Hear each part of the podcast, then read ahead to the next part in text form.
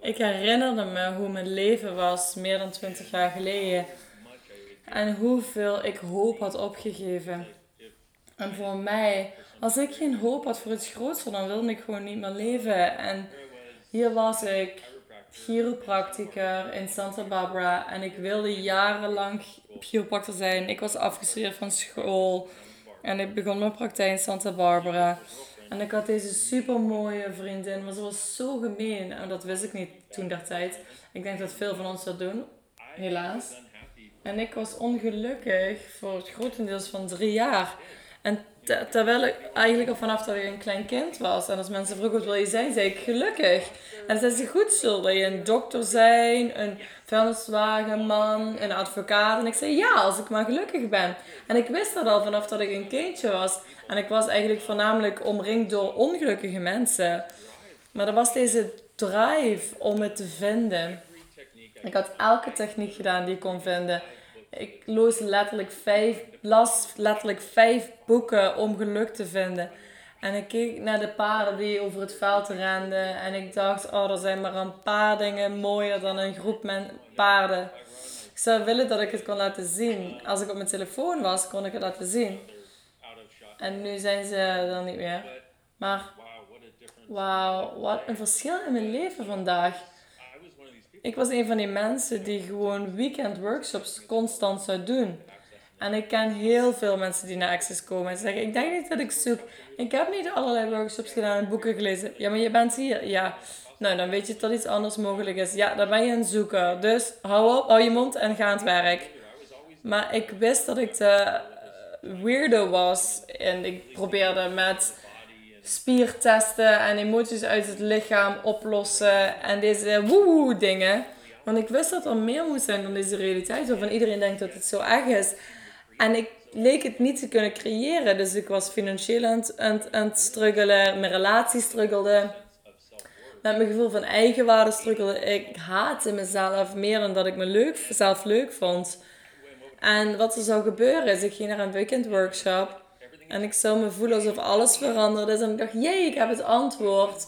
En dan voordat het woensdag was, crashte ik weer in het universe. En leek alsof ik alles kwijt was wat ik gewonnen had in dat weekend. En het was een woensdag, een van die dagen, na een workshop waarvan ik dacht dat hij zo fantastisch en fenomenaal was. Waarvan ik dacht, ik heb het antwoord gevonden en ik kan eindelijk gelukkig zijn. En het ging allemaal weg. En ik zei, universum, je hebt zes maanden mijn leven veranderd of ik maak mezelf van kant. En ik meende het. Ik had het tijd gepland. Niet op iemand zijn verjaardag, kerstmis of, of whatever. Ik wil niet dat ze me herinnerde als ik weg was. Ik wist hoe ik het ging doen. Zodat het niet omkeerbaar was. En ik dacht, ik ben er vandoor. En ik dacht met die demand dat ik gewoon de planeet mocht verlaten. Want ik zette mijn eis aan het universum. En ik dacht echt, dat er niets beschikbaar was wat de verandering zou creëren. Want ik had alles gedaan wat ik kon vinden. En ik, en ik ben door de krant aan het bladeren in Santa Barbara de dag daarna. En ik zie, ik kom op donderdag geloof ik. En ik, ik zie daar dit klein advertentietje in het kleinste hoekje, super goedkoop.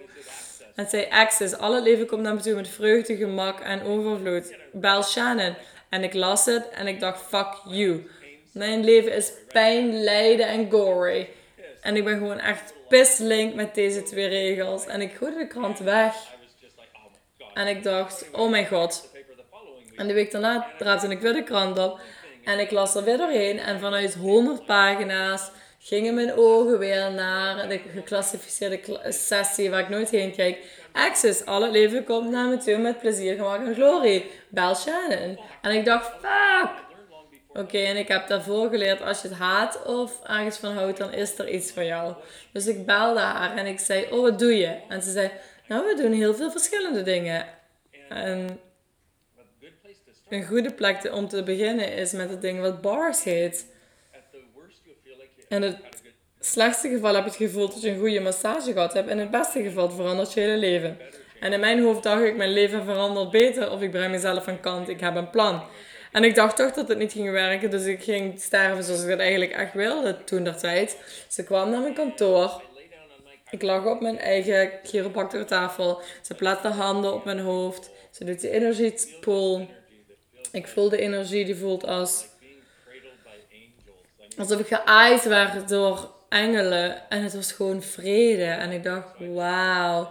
En ik, ik ontspande gewoon. En ik had deze meid nooit ontmoet. Maar ik was gewoon totaal ontspannen. En dacht, oh mijn god, dit is fijn. En na een paar minuten was er die andere energie. En het was plezier. En ik begon te giechelen. En ik dacht, En ze plaatste haar handen op andere plekken. En ik begin meer giechelen als ze naar een andere plek ging. En na een uur en 15 minuten stond ik op. En ik dacht, wow. Ik voelde me alsof iemand me in een blender had gestopt.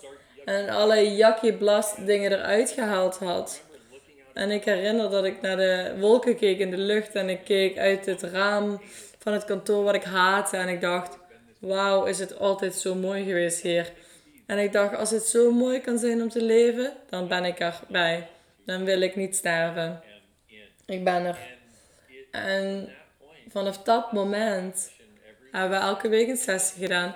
En het interessante is, ik kon niet betalen voor de sessies. Ik betaalde net mijn huur.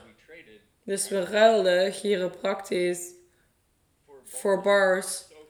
En ik ben zo dankbaar dat nummer 1 dat Shannon chiropractie wilde. Maar ook dat ze wel willend was om het te doen. Want het maakte het toegankelijk voor mij. En een van de dingen die ze deed toen we bij elkaar kwamen, een van de eerste keren, ze zei: We hebben deze tools. De bars zijn fantastisch. Maar we hebben dit hele werk wat dingen verandert voor mensen. En het is dat waar je exponentieel het effect verruimt hiervan. En ik zei, oké. En ze zei, je voelt je nu goed.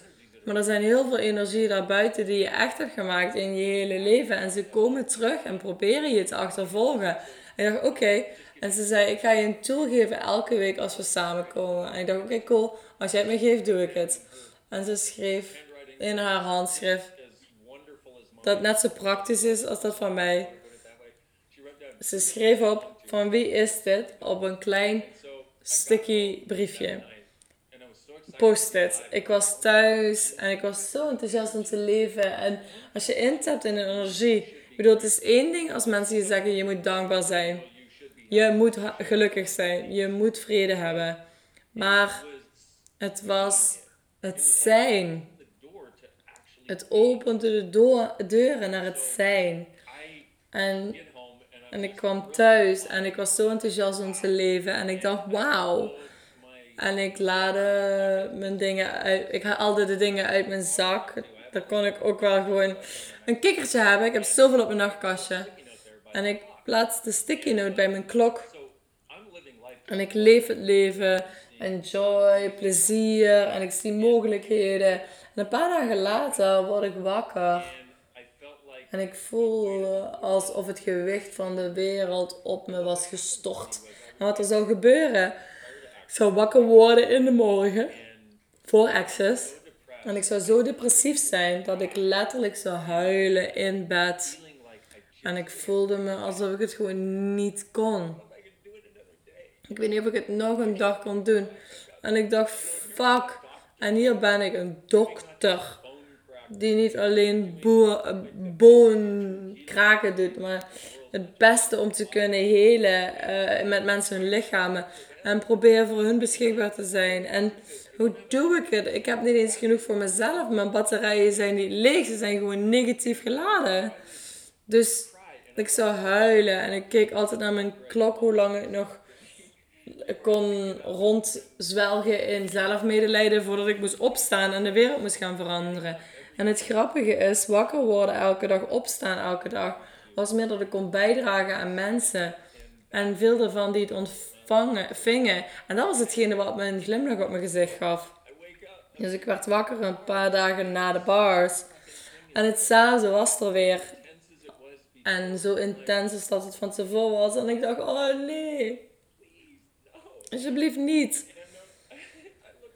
En ik kijk naar mijn klok en ik zie hoe lang ik nog kan zwelgen.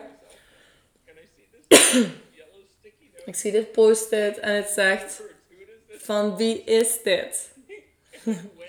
en het ging weg. en ik dacht: Wat? Wat? wat? En ik zat daar voor een moment en ik dacht, waar is het heen? Wat is het? En dan herinnerde ik Shannon's woorden in mijn hoofd die ik gewoon vergeten was. En genegeerd heb, omdat ik zo gelukkig was en ik dacht, zo kan ik best altijd blijven. Ze zei, 98% van je gedachten, gevoelens en emoties zijn niet van jou. Je bent een heler, ja?